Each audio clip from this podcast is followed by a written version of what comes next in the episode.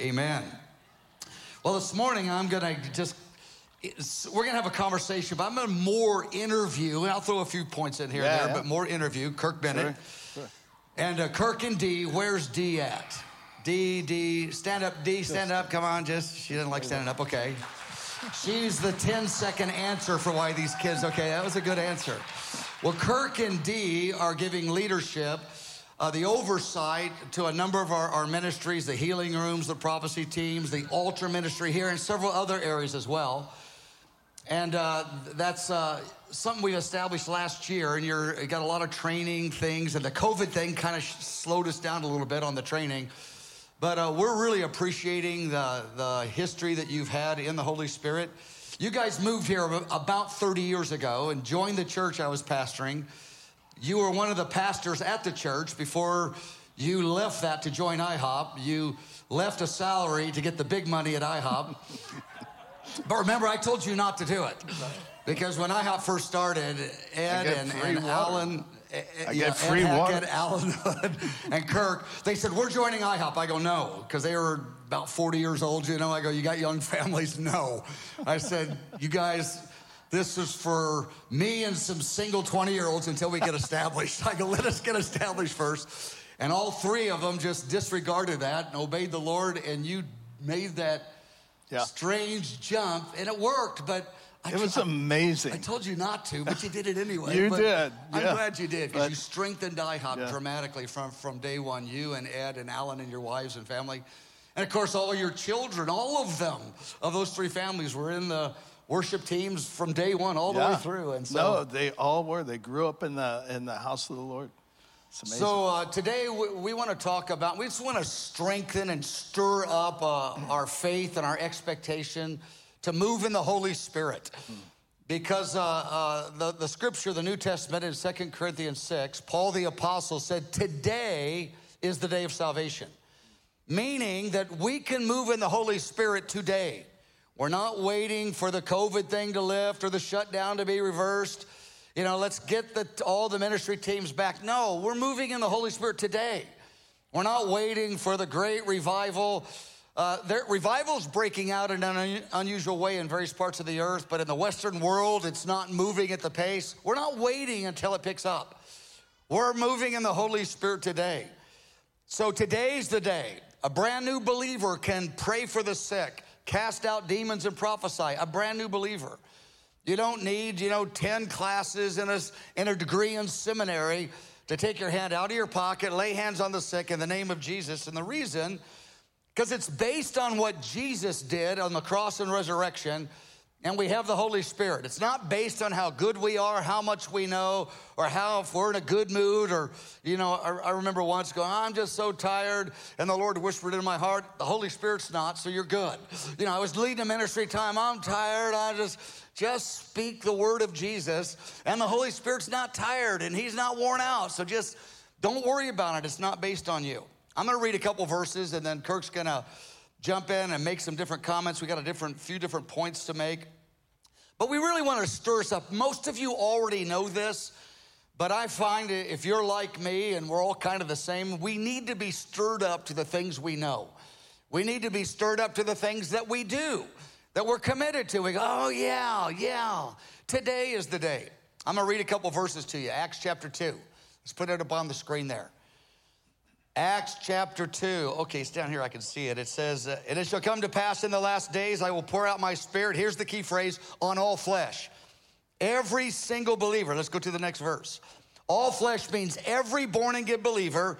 They'll prophesy with dreams and visions, etc. Let's go to the next verse.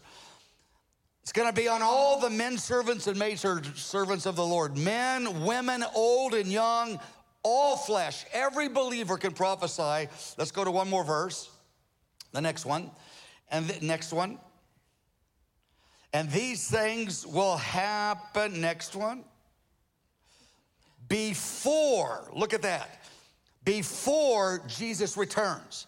This isn't just the miracles that happen right at his coming.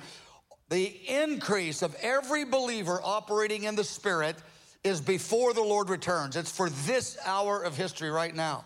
Let's look at 1 Corinthians 14, verse 31. I'm going to read a few verses and then we're going to make some comments there. 1 Corinthians 14, verse 31. For you all can prophesy. Kirk, what does the word all mean in the Greek? You know, when you look it up, it means all. Okay, good. Let's go to the next verse. I'm so glad I'm here today. I could. I told you I'd give you easy questions. 1 Corinthians 12, verse 7.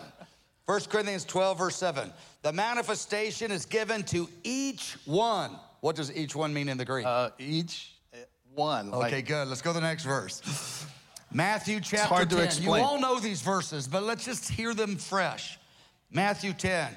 Jesus gave the commission heal the sick, cleanse the lepers, raise the dead, cast out demons. I freely gave you this by the grace of God. This is yours for free. It's because of what he did on the cross. Again, it's not how good your week was, how many hours you spent in prayer, what mood you're in, how much energy you have. The authority of Jesus is based on him, not on our mood, not on our volume, not if we scream, in the name of Jesus, the demons really listen. They don't listen because of our energy, our volume, our personality. They listen because of him. You can whisper in the name of Jesus. And the demons, if it's in the name of Jesus, they have to obey his word. One more verse Mark chapter 16. Mark chapter 16.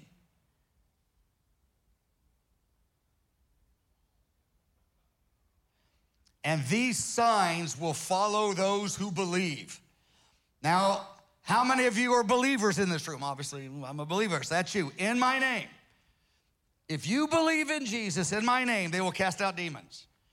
In my name, they will speak with new tongues. Next verse. In my name, drink, drink, blah, blah, blah, they will lay hands on the sick. That's the phrase I was looking for.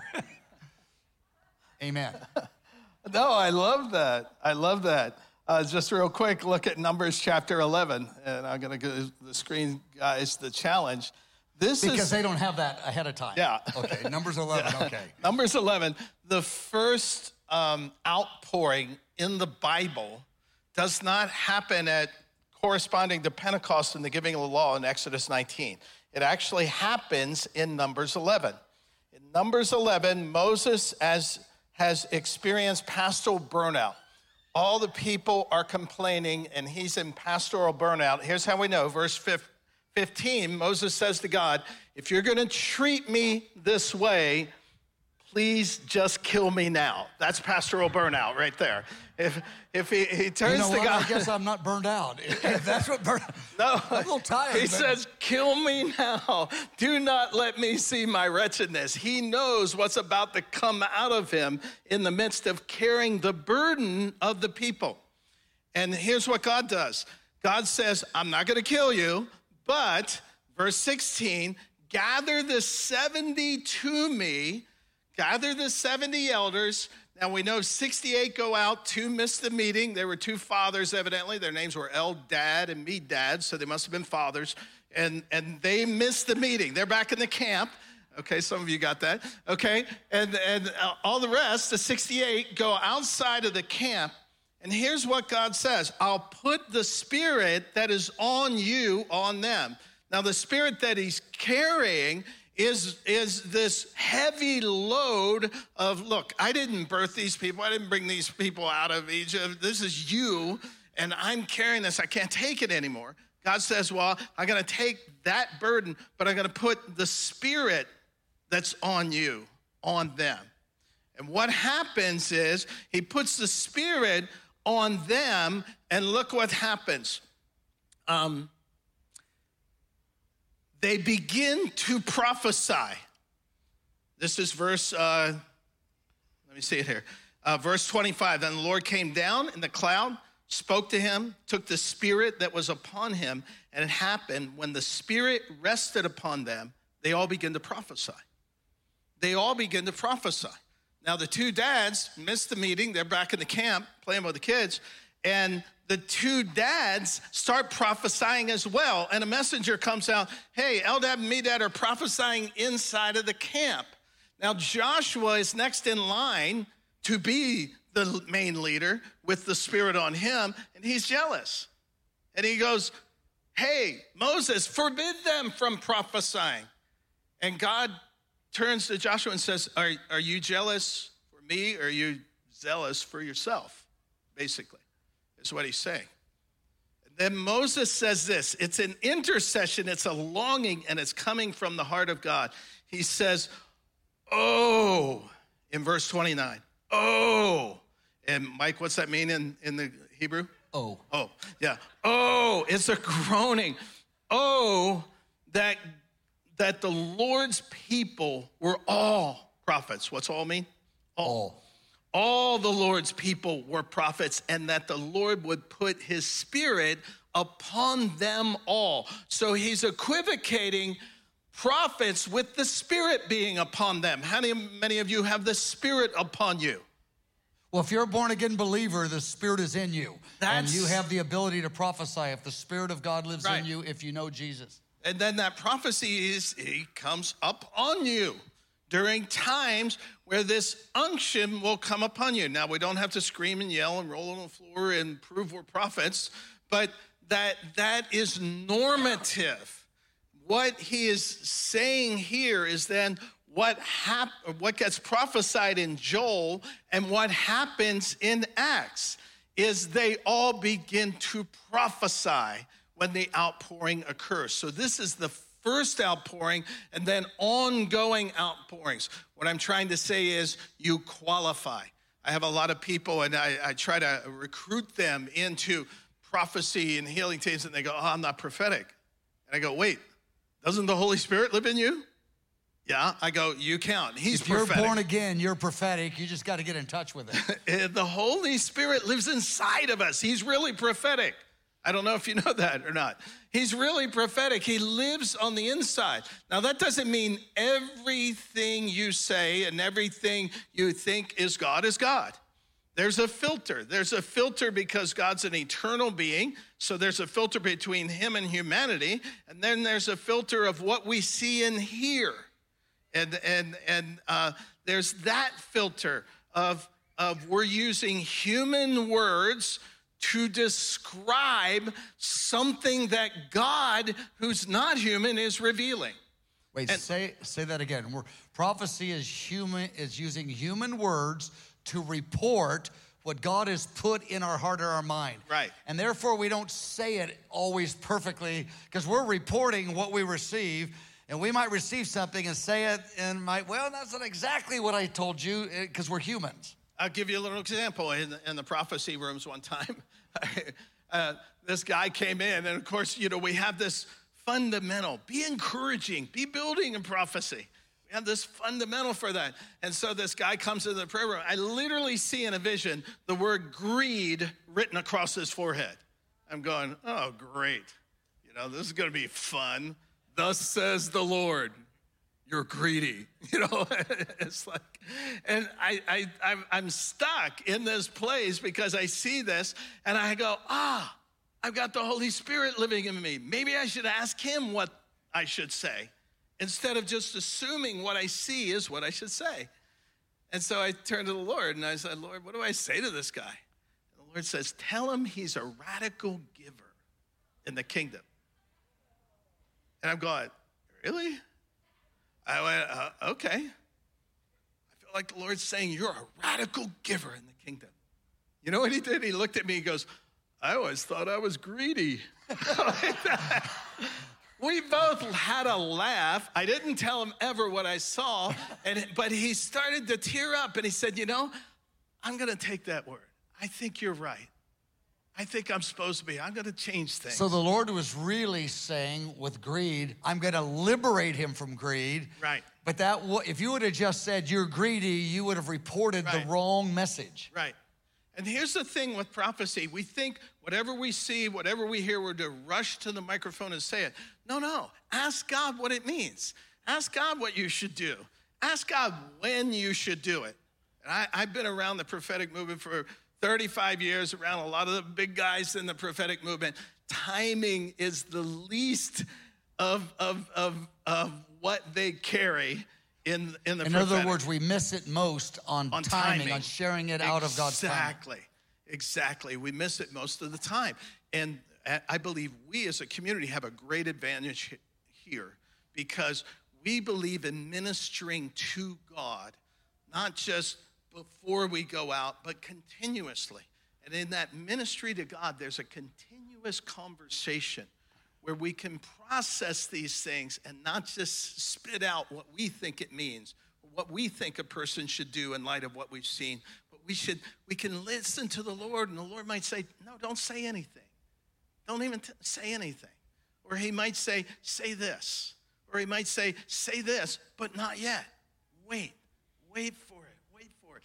And in this we find that not only we're ministering to people, we're increasing in intimacy with the Lord. We're increasing in a relationship with Him. I've had times where He said, He showed me a word for a person, but the point was to pray for their healing and a certain thing I didn't even know about.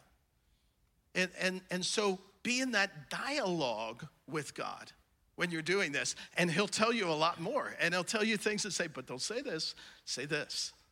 Well, I'm going to just kind of summarize what we've both said in the last five or seven minutes. Is that because this is the key message of today? It's the it's the idea that today is the day we move in the Spirit, and everybody, the newest believer, the youngest believer, can move in the Spirit. Yes. Meaning they can prophesy, heal the sick, cast out demons. Everyone can. And yes. the big challenge is getting people through this gap because they don't think they can, they're not qualified. I haven't gone to the class.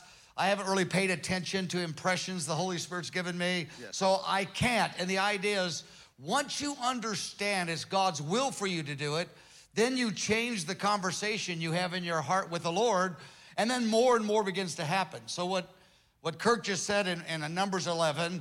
Moses is worn out, wants to die. Lord, kill me. And that's serious. You know, it's, you can say it's kind of funny, but it, he, he meant it. Yeah. Three million people in his congregation, yeah. and they were complaining. And he says, I don't want to do this no more. And what the Lord's answer is no, what you need is a multiplication of the grace of God and other leaders. Don't quit, but let 70 more elders move in the same yes. power you're moving in. Yes. And then even the couple elders that were not at the meeting, the Spirit hit them as well. And the Lord's answer is always the multiplication of the Spirit upon more and more people, not on just a few guys or gals in the leadership, it's on everyone. So I'm going to give those verses to you again, just rapid fire. Acts 2, the Spirit will come on all flesh, meaning all born again believers, sons and daughters. 1 Corinthians 14, all of you can prophesy. 1 Corinthians 12, 7, to each one I've given the manifestation of the Spirit. Now, I've talked, so it's for everybody. And again, it's based on what Jesus did on the cross. It's not based on how we feel, how we're doing. So I've, i remember someone coming up to me, and I think Kirk made a good point a moment ago.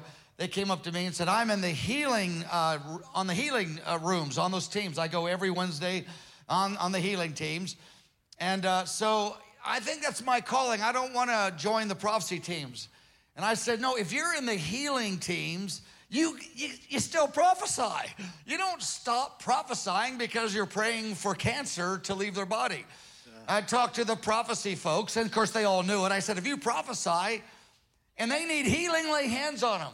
And I said, It's not just prophecy and healing teams. If you're in the accounting office yes. and someone walks in, you can prophesy and pray for them to be healed. If you're in the marketplace, if you're on the soccer team, if you're homeschooling, you don't need to be on a team. And whatever team you're on, you do all of the stuff. Now, admittedly, the Lord gives a, multiply, a multiplication of grace to some people in areas. All of us witness, we tell people about Jesus, but some people, like Billy Graham, are evangelists. They have a greater measure. Everybody heals the sick, but some people have an unusual grace on them healing, like Dan, Dan Bohai, Dan Wave. He, he's for years goes around thousands of healings. Everybody can prophesy. Some folks have an, a, a, a measure of that grace on them that is distinct, and they're in the office of the prophet. Some everybody prays for God to move in our city, but some are intercessors at another level. But we all do all the stuff. I just wanted to say that again. One more passage I'm going to look at. It's in 1 Corinthians 12, verse 31. Paul says, Now that you know that everybody can do it all, earnestly desire it. That's the, that's the issue right there. And Kirk, I want you to comment on that in a moment. That's 1 Corinthians 14, brother. Well, the 1231 and the 14.1. I mean, there's Okay, two of them back to back. Yeah, he yeah. says it two times in a row. He says, earnestly go after this, pursue it. People used to say, seek the, uh, seek the giver, not the gifts. Seek his face, not his hand. And I, I used to say that too, and but I was wrong. We don't seek his face instead of his hand. We seek his face first, but we seek his hand as well. We don't seek just the giver, we do seek the gifts. Paul said in 1231 Corinthians and 14:1, it's not enough to know that God has given them, you have to seek them. Meaning you have to talk to the Lord about it and be eager. If you're eager for it and you talk to the Lord, more will happen. It doesn't mean you're gonna, you know, do more healings than Reinhard Bonnke did in his five million member crusades and all that. But much more will happen if you pursue it and you seek it. So true. I remember uh, a Mike Bickle story. Um, two years before we moved here, we came into all the teachings. That was 30 years ago. Yes, yes. So 32 years ago, I'm I'm learning about the gifts. I got ambushed by the Holy Spirit. I didn't have a theology for what he did, evidently, and so he just ambushed me. You know, I did. I taught against tongues, and now I are one. You know, it, it's just I got overtaken by the Spirit, and he starts speaking. Nobody's there. Nobody's telling me move your mouth, anything like that. The Spirit overtakes me, and I start speaking in tongues, and now I'm stuck because uh, you know I I. I it ruined my theology, basically. Uh, but th- then I heard a Mike Bickle teaching, and he's teaching about the gift of tongues and the value of it as a prayer language and, and developing this, this interchange by the Spirit where you really don't know what you're saying and and he talked about different languages and, and that that some people have more than one tongue. And i was like wait what?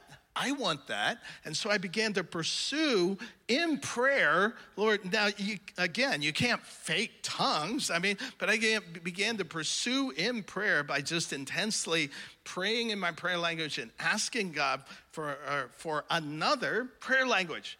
And i got one because the one I had, I love to sing and, and, and just before the Lord. You know, I'm a great singer in the shower, but um, the, the, the um, I, I, I wanted to be able to sing in tongues and, and I, I just started asking for it and started contending for it and started praying. And suddenly I, I this other tongue overtakes me and I'm able to speak in another language. And but it was pursuing. I didn't know that you were to pursue these things. I thought gift just given, be satisfied with the one you got. If the batteries run out, get new batteries. You know, you can't get any more gifts. That's all you get. You get this one, be thankful to the giver and all of that. No, Paul's saying Go after these. Go after these. How many are you satisfied with? That's the amount you'll have. Just don't be satisfied with just a few. Ask for them.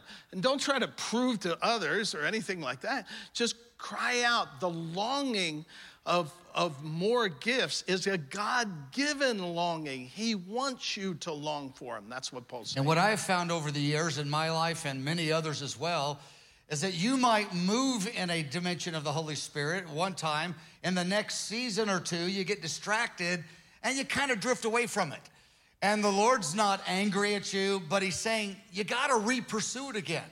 Well, I did that last year. Well, the reason you did it last year, because you were leaning into me, you were reaching for it. Yeah. So that's not something you do once, and once it's established, you're there. It's even like physical exercise. You, know, So you could true. work out 10 years ago, Yeah. but we know that today, that doesn't help us much today, does it? Well, I wear mind. black now. Okay, so my point is, we have to be reaching for it on a regular basis. We're not content at whatever measure, and we're not content in what we did a year or two ago. Now, there's a difference in the scripture between the office of the prophet, the guy or gal that has these, you know, more, a higher kind of amount of, a higher, I mean, a greater, more dramatic kind of information about future events, et cetera, et cetera. Not all are prophets. Um, Not so many are prophets of that level. Right. I don't know the number, but everyone can prophesy. And the phrase that's been I've used, I've got it from other people, is called simple prophecy. Every 1 Corinthians 14, verse 3 is simple prophecy. I'm going to read it to you. 1 Corinthians 14, verse 3. said, He that prophesies, here's what they do three things. They speak for edification, exhortation, and comfort, meaning you're edifying, you're exhorting, and you're comforting people. You're, it says the first word here, you're edifying them.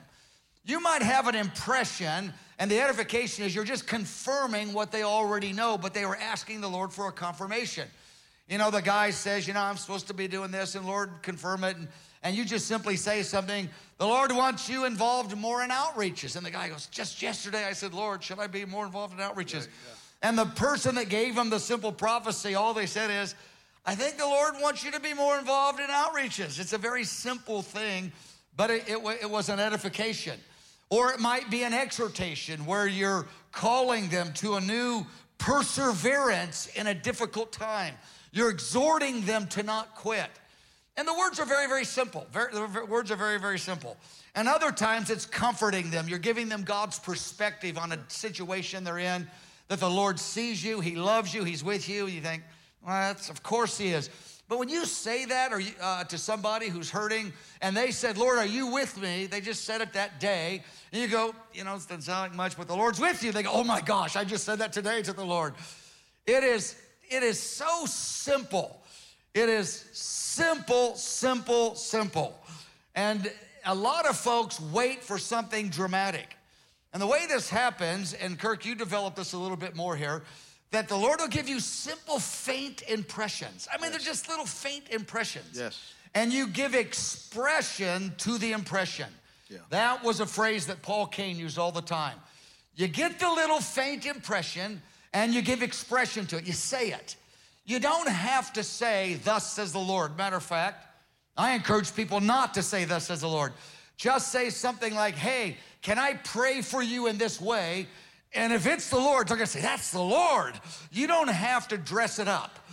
All you gotta do is say, You know, I just wanna pray and ask it. That's how I've done it over the years. I've prophesied to a lot of people without saying, Thus says the Lord, or without saying it's prophecy.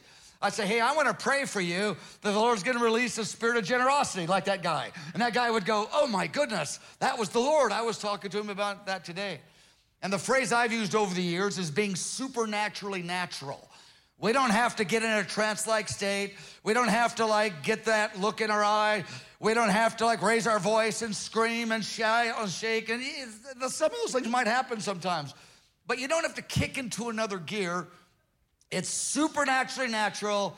And hey, can I pray for you that the Lord would give generosity to you? Yeah. If you say it that way, it takes the risk factor of, Thus says the Lord, He's gonna break the power of greed in you, brother, in the name of Jesus. I just dial it down and make it supernaturally natural. And if you do that, you'll take a lot more risks and you'll speak a lot more things to people. But if you're waiting for an audible voice or getting it all, you know, ramped up and hyped up, then you're going to say, I'm only going to do that once or twice a year or once or twice a decade. Right. And then you actually take yourself out of the game, so to speak. That's so true. And I've, I've watched this dynamic in, in churches all, all over the world where, the, you know, two people, you know, when I, when I meet with a pastor and go, you know, we want to help you grow a prophetic community. And, and they look at me and, and they go, oh no. Because they have only two people in their church, and one guy is weird and dresses like he's from the 50s, and the other guy's really weird.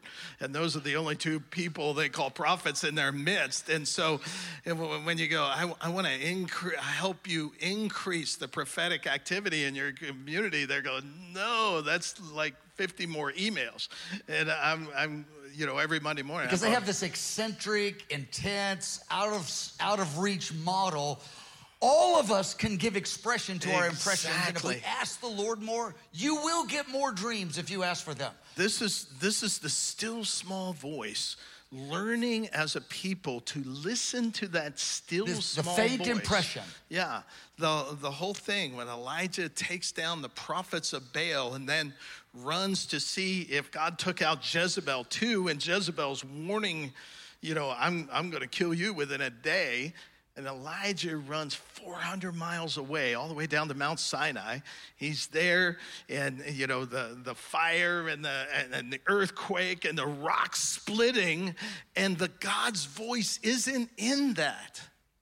It's that still small voice. And I wonder if if Elijah had waited up there in front of Jezebel, that still small voice, it might have panned out completely different. It might have been a 7,000 who hadn't bowed the knee revival in, at Carmel.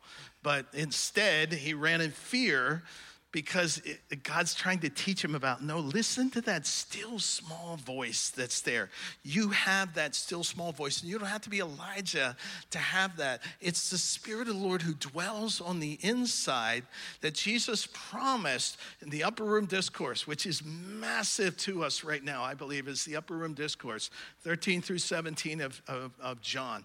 And in that, Jesus says, No, the helper is coming the helper is coming. And here's how he's going to help He's the spirit of truth, and he's going to guide you into all truth. He's going to guide you. It's this guide voice that's not always talking, that's drawling and leading and it's how we learn to be sensitive in our spirit is this helper this what jesus called the vantage this is the great advantage i go away i can send him and he'll guide you into these things with this still small voice could you imagine elijah the great prophet of the old testament first kings 19 the passage he just talked about all these tremendous manifestations are happening. I won't go into it. He just said a little bit about it.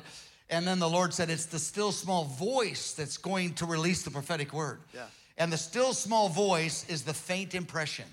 You're standing in front of a person, you're talking to them, it's, it's a friend, it's a family member, and you just say something simple like, You know, I'm gonna pray the Lord would encourage you. Why did you say that? Well, you just felt it. I think it's not some gigantic stars and stripes and, you right. know, Roman yeah. candles blowing off. You just feel like he needs encouragement. The Lord says, That's the whisper in you. Say it. Yeah. I don't want to say that. I don't want to say, Thus says the Lord. You, well, don't say thus says the Lord. Yeah. Just be supernaturally natural. Hey, can I pray for her? The Lord just encourage you to give you a word. And the guy goes, Well, if you give expression to those little impressions, yes. or you get a picture in your mind, yes. and some of those pictures are not from God, some of them are. How do you navigate it? You just you don't say this is from the Lord.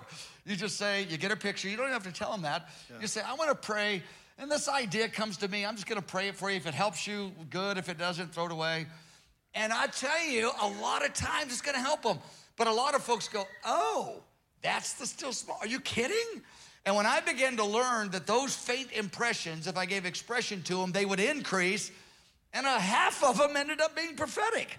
Yeah. I called them accidental prophecies. Yeah. Like I didn't even mean to be prophesying to you. Yeah. And and again, if you dial it down, don't put the big language on it, you will see them get touched.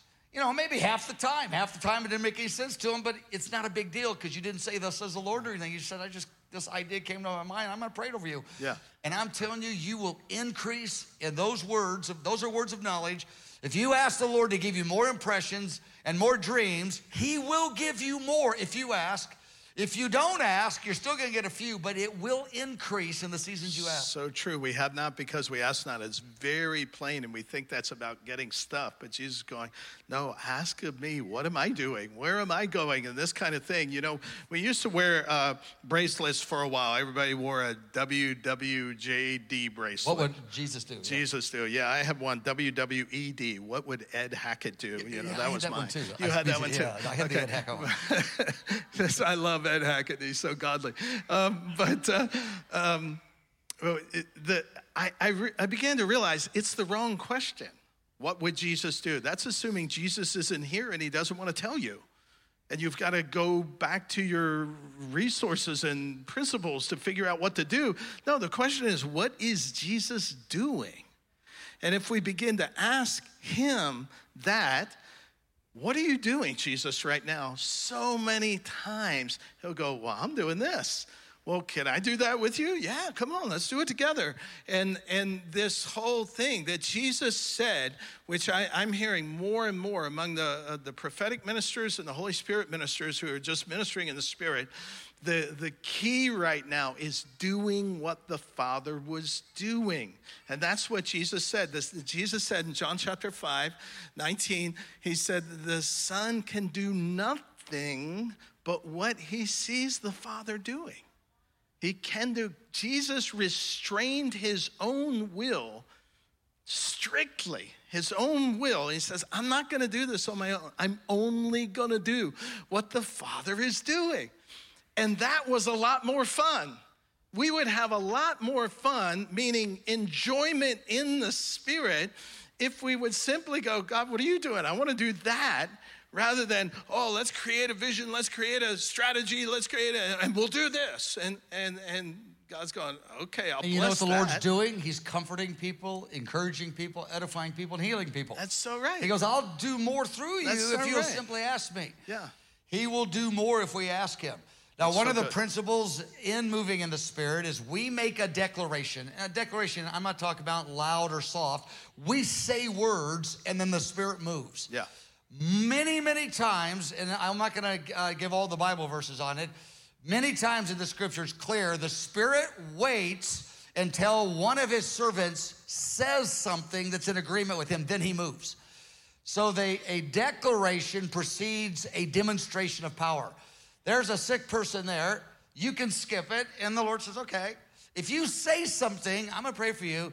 Lord, just touch them. More will happen after you say it than would it if you do not say it. And we miss many opportunities simply because we don't give the declaration that precedes the demonstration. That's a principle of the kingdom. It really is. Yeah Last, And wait, last thing I want to say, and then we're going to go uh, get your hands out of your pocket and pray for people. And no, I mean, it's, no i it's know your i was sentence, here yeah. like this when you said And so I'm going to give one more thing: is that one of the key area attitude, I mean, uh, mindsets is that we cannot despise the day of small beginnings, the small measures.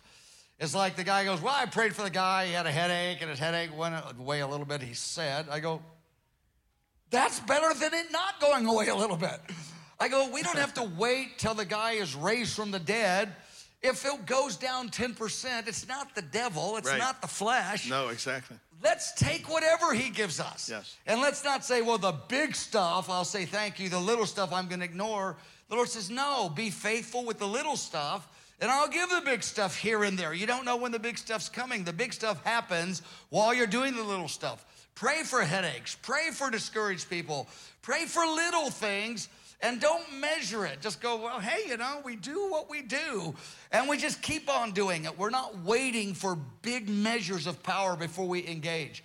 So you're not waiting till you're on the prophecy teams, the healing teams, the ministry Right. teams. You do it everywhere. You do it at the soccer league. You do it at Walmart. you were talking about that earlier. You do it at your home. You do it everywhere. You don't have to have a ministry organizational position to do the stuff. Yes. You do it everywhere. Yes, that that's so important. And you know, positions. Uh, you know, uh, sometimes they can afford training. They can afford, you know, that empowerment that we positions, need. yeah. and and that kind of thing, which is good. But sometimes it gives us permission to not do it. Oh, those are the experts; they'll do it, and and it begins to become, oh no, I'm I'm I can't prophesy to you. You got to go to the healing rooms, and and and you get Wait, this. that's really important that because we have healing rooms, prophecy teams, and altar teams, some folks go, oh, they do that, not me. Yeah. Just say that again. It- That's no, really it key. happens. It happens all all the time. It happens with us as leaders. We get too busy, and and someone goes, "Hey, uh, you know, could I could I have you pray for me?" And we go, "No, go to the prayer people. They'll pray for you." You know, because we're too busy. And, and God's gone, "Hello, that was me. I was just bringing him in front of you, and you have the word of the Lord for him." And so we must not. And now don't everybody go to Mike and, and ask him for a prayer and a, and a prophetic word. But we are to model this. And, and we have rooms, and we have uh, rooms for healing, rooms for prophecy, so that everyone can be empowered to do this, not just through those rooms, but throughout our base. Our base, I, I think Grandview right now should be the most dangerous place to the COVID virus that there is in the earth right now. We've got day and night prayer going, and, and we need to contend for more in that. We need to contend on the microphone, in, in our prayer groups, in our prayer meetings, in our Zoom meetings. We need to com- 10 for the God come upon us, come upon our leaders, come upon our people, come upon the average one and let them prophesy prophesy. You know, in, in Numbers 11, it happens just with the elders. And we could go, oh, it was just with the elders. It was, you have to be an elder now to do this. No, no. James is saying Elijah was a man like us, Moses was a man like us. This is for us, the normal people. And James is saying, I'm not an apostle. I'm a normal guy. I'm Jesus' little brother, you know. I just I just hang out and try to figure out what he's doing and do that, you know. And and he's he's he's putting it on our level so that we can walk together in this. The body is going to build the body, the body is going to heal the body. This is how God has ordained the body to function in healing and building and prophecy. All the gifts can be called prophecy. You know, they really can technically. Yeah. Revelation, Simple prophecy. Yeah. Revelation 19:10 says, uh, you know, the the the being who's talking to John it's either an elder or an angel. He, he says, um, the testimony of Jesus is the spirit of prophecy. This is the testimony of Jesus. We are all carrying the testimony of Jesus. And in Mark, that's supposed to follow those who believe that testimony of Jesus through the miraculous, supernatural. Now, it's it's doesn't have to be hyped. We can be naturally supernatural in in this, and and and we can be supernaturally natural. Which means we can hear, receive the impressions, but be normal people and don't get all yeah. hyped up. Yeah. That's what that means, yeah. basically. I, I remember John Wimber describing the first healing that was a breakthrough healing he, he, he, they were praying and praying and praying for people to be healed over and over again and seeing zero results. And, and, and John Wimber's gone, he called the ministry of the Holy Spirit, he called it the stuff. And because when he first got saved, he was he was doing the enemy stuff. And he went to an elder when he went to a church and said when do we do the stuff? And the guy goes what are you talking about? The stuff the stuff in the bible that jesus did. He said look i gave up drugs for this. I, I want i want something cool you know? And, and and the elder says we don't do it. We talk about it and sing about it. We don't do it. He goes no no. And and so he became a contender for the stuff and, and so they start praying for people for healings. They just believe God wants to heal people through us. They start praying for people and praying for people. And they're doing it behind a curtain on, on the stage of an elementary school because no one was getting healed and then people were getting worse and they're like we don't want anybody to see this. We want to just keep doing believing for this. And it, was really intercession that they were doing. And then god says, speaks to john wimber one day and says i went out from behind the curtain and, and John's going, no, this is not good. So they, he brings it to a ministry in, the, in front of the platform. They start praying for people over and over. People were getting sicker to where John, people would come to John, will you pray for my healing? He'd go, no, I don't want to. You'll probably die or something. And this lady comes and they're just taking the hand out of the pocket and going, We're just going to do it. We're just going to do it. We believe in the Holy Spirit. We believe in the work of the Holy Spirit.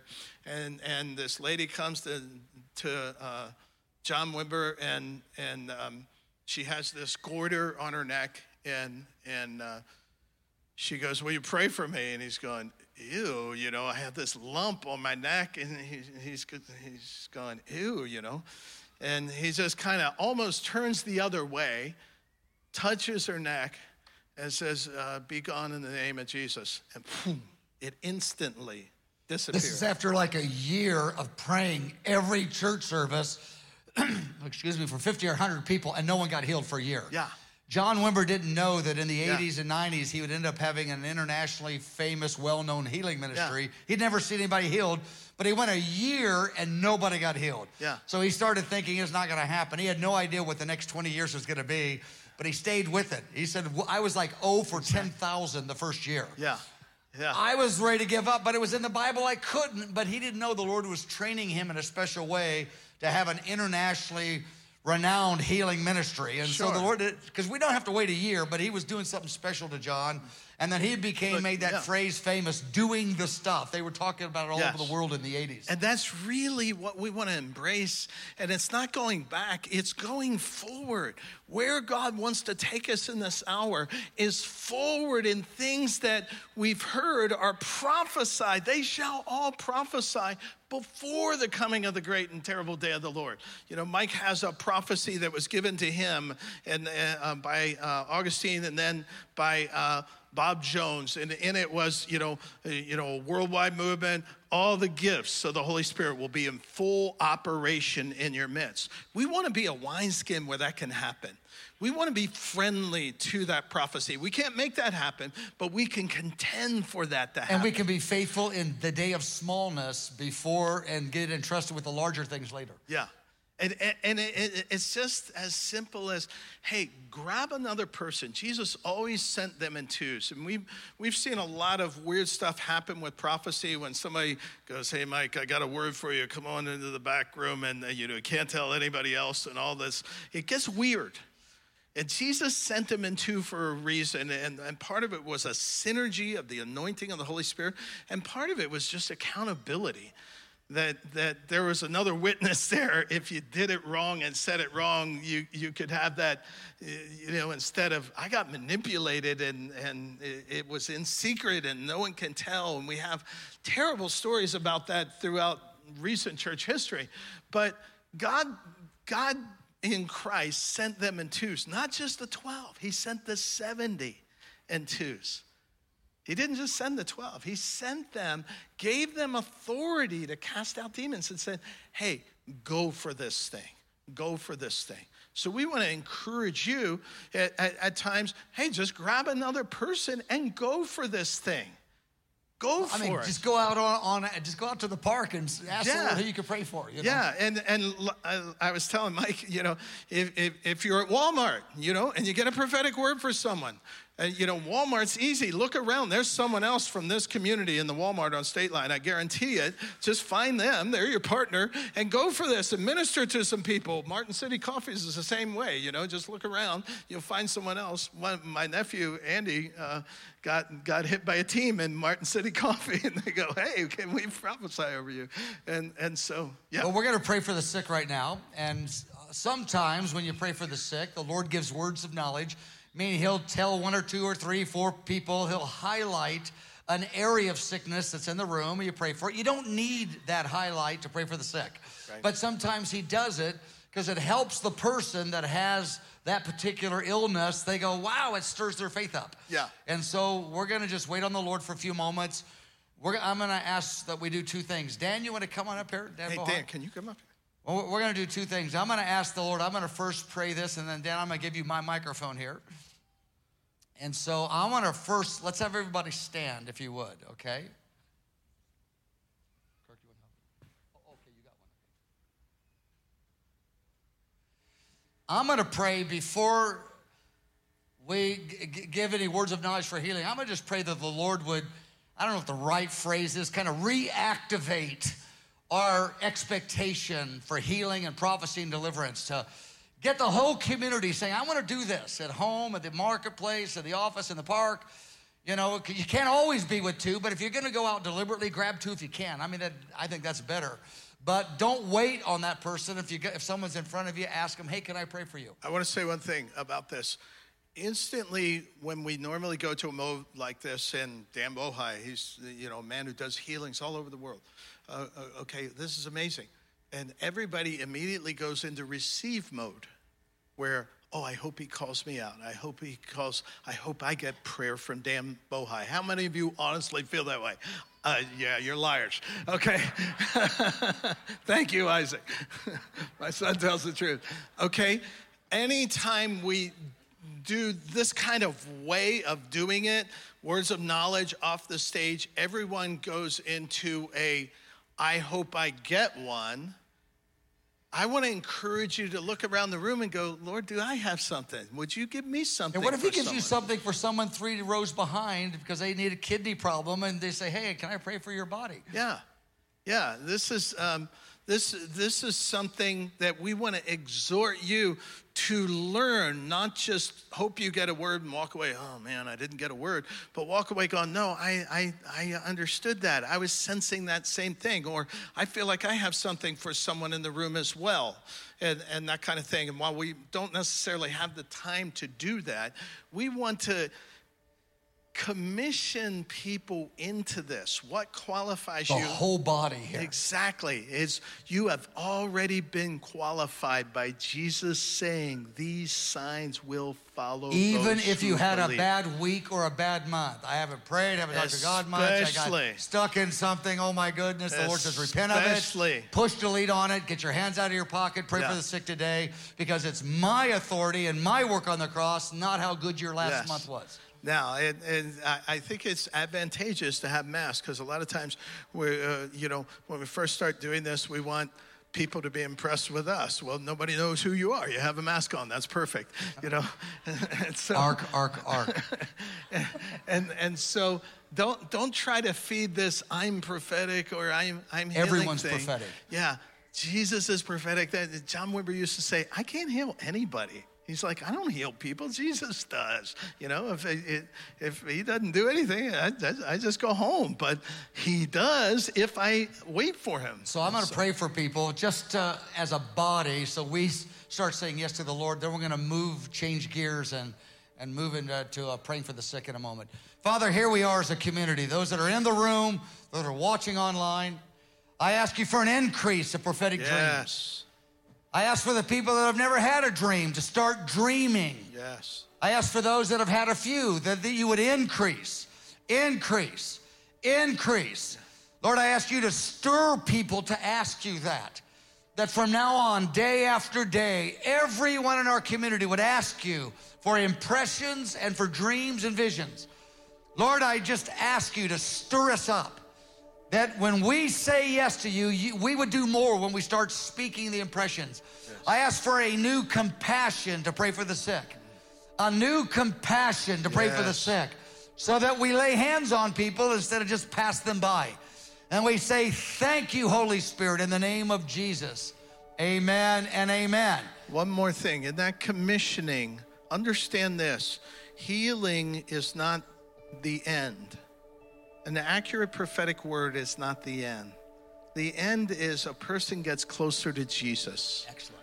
And we really want the Holy Spirit ministry to move people closer to Jesus, not just be wowed by a healing. Ten, ten lepers got healed and only one came back. And Jesus' question was, Where, Where's the other nine? He wanted to be with them, he wanted to rejoice with them. And, and so, the, our, our goal as people ministering in the Spirit is to move people closer to Him. Dan, you got anything you want to say? I mean, you've been doing this for years all over the nation. You've done like, how, how many healing services did you have just for fun? Ballpark. Over a thousand healing services. How many healings have been testified just for fun? Ballpark. Over 65. 65. 65,000 healings have testified back to you. And so you've seen a lot, and so uh, we've talked a, bunch over this. You've seen meetings where nothing happens. You see meetings where you don't feel anything. You feel nothing, but the guy gets healed. The other meeting, you feel something, but they don't get healed. The other meeting, you feel something, they don't get healed, but then the next day they do get healed. It, there's so many ways it happens. There is just no one way. Anything you want to add to the, some of the things that were said? Yes, I want you to sit down. Now, you know when a preacher says sit down, you know what that means. No, just just relax. This pursue love is your ultimate pursuit. Love never fails. But desire the supernatural. Spiritual gifts, desire it. I want to paint a picture of what that looks like before we pray. It's, it's the picture of someone who goes on a hunt. How many of you hunt animals in this room? Yeah, a few of you would understand this. You, uh, you don't take a shower for a week because you don't want to smell like soap and perfume. You don't want to scare the animals. You, you actually lets your beard grow. You actually spray yourself with deer urine. I'm, I'm, I'm, going to extremes. You, you, you do whatever it takes. You get up early and you find a place that you think the deer will be. And then you climb up in a tree when it's freezing and you get there before God's even awake. And then you, it's, it's the picture of pursue. He wants us to go after what he wants to do through us.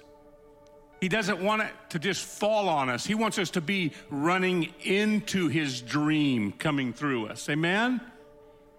And so I have a couple of words. Somebody's um, right foot is like been pounding and you don't know what it is. You haven't been to the doctor, but God's going to heal that today. There's four or five people that have something going on in the rhythm of your heartbeat four or five people, your heart's been pro- bothering you, especially during the COVID stress, and God's going to begin healing on your heart today. There, there's been, listen, there's been um, something going on with someone's neck, and it's causing a lot of headache pain. And if you'll just stand up right now and raise your hands, that stress will leave and the headache will leave. If you'll just stand up right now, just raise your hands. And the other two words you gave too, stand up as well. Yes, right? the words that I gave, just stand up. Um, somebody's right knee, you don't know if you slept wrong or you stepped down wrong, but your right knee's just been throbbing and it's been really hard to figure it out. If you'll just stand up, I think the Lord wants to touch your right knee. This is so fun because on the way to church this morning, the Lord says, You're going to be praying for people today. I went, What? I'm sitting listening to them preach, and he's, look what God does. So that might have been a prophetic word from God to me this morning on the way to church. How about that? Hold on. Don't, please just wait just a second. Some people have been having pain shoot down your leg, and it's like a pinched nerve type deal, and it's the left leg, and it causes you to miss sleep sometimes. It's very intense. Who's that?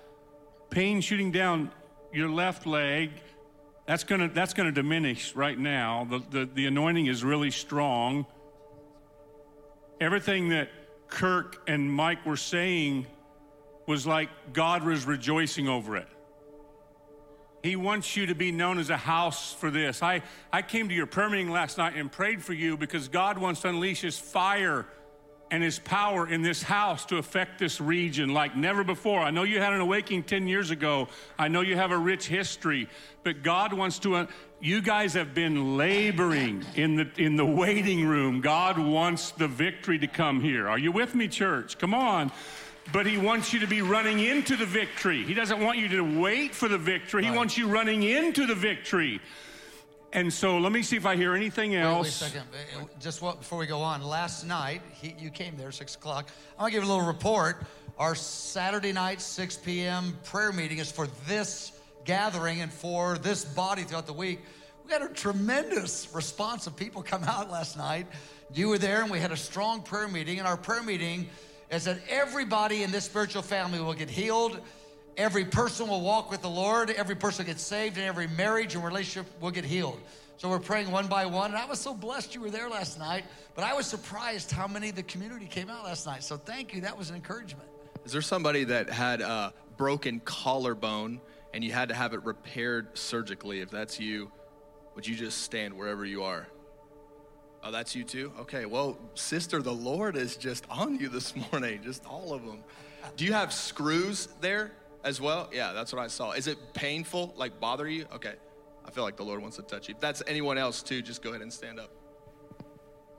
And so I know this and sounds. We're, and we're not in a hurry. We're going to take a few more moments. I know this sounds kind of general, but it's not.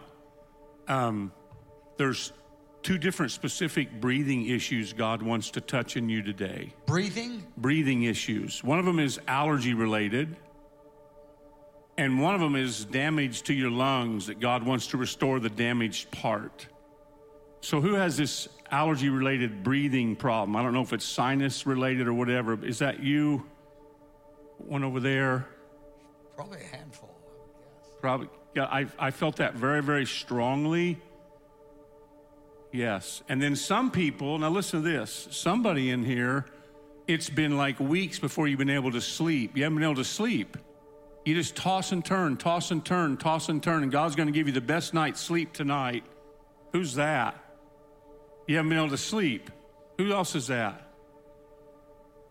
Is that you? Man, you, that's three people, four people, five. Okay, five people. So you're going to be able to sleep tonight. You ought to be thankful. Six people. It's going to be really good. Uh, you're going to enjoy sleep more than you ever have before. Amen.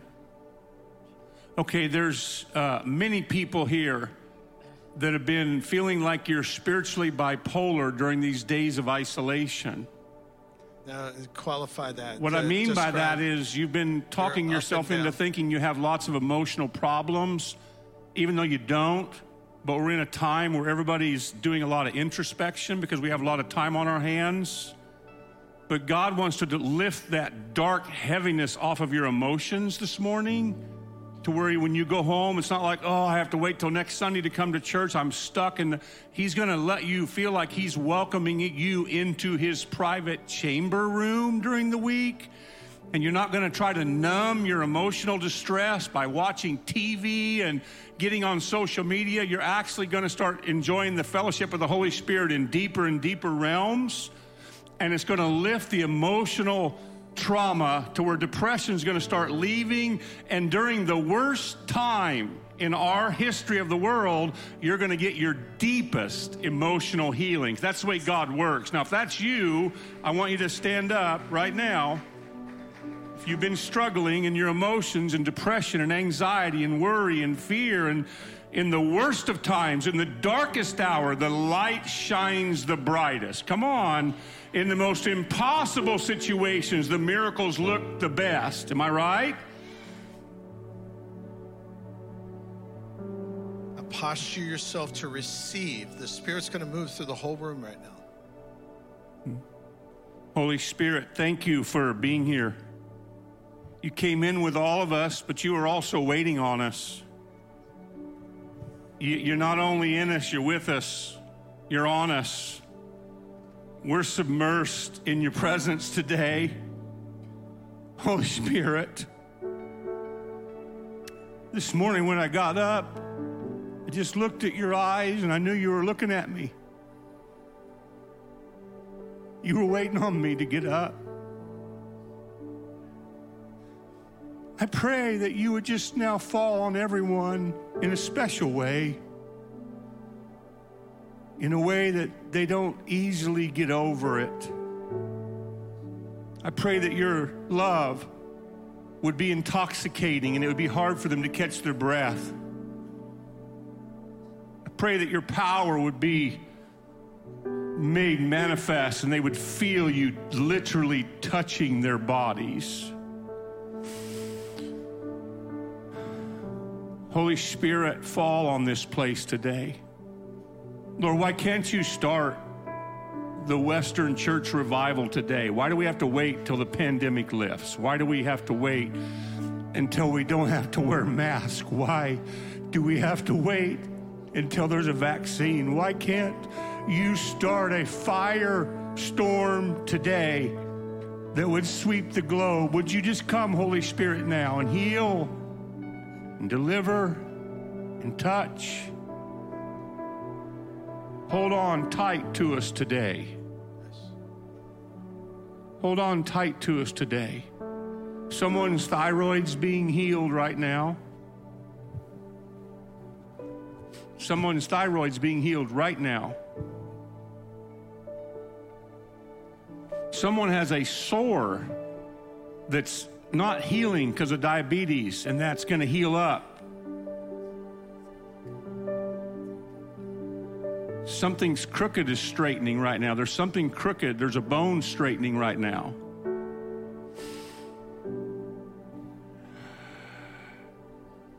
Right Thank you, Isaiah, for writing down the new covenant in Isaiah 59 21. And it's what Mike and Kirk talked about you're going to put your words in our mouth and our children's mouth and our children's children's mouth as an everlasting covenant. This is the baptism of the Spirit. We can hear and speak what God speaks. Thank you, Jesus, for your healing presence in this room. Now, I don't know how to instruct them, Kirk and Mike, on how to touch each other in the. You need to and do that. It's your church. Okay, we have some more words of knowledge. Stay here. There's there's a rent, resting of the Holy Spirit in the room right now. Let Him rest on you. If you need to leave, that's fine, but uh, uh, let the Spirit rest on you. Let's keep quiet and, and let Him rest on you. Isaac, you got a word? Yeah, someone has a uh, maybe a few. I don't even know what this means. Fused vertebrae in in their lower back or something. I don't know if that's a thing. I genuinely don't know if that's a thing. It comes but you don't have to operation. stand because I felt that the Spirit say that you could just stay seated. But if that's you, if you would just wave your hand, we just want to pray for you, Lord. Touch in the name of Jesus. Lord, every sick body in this room, touch in the name of Jesus. Touch in the name of Jesus. You love to heal, Lord.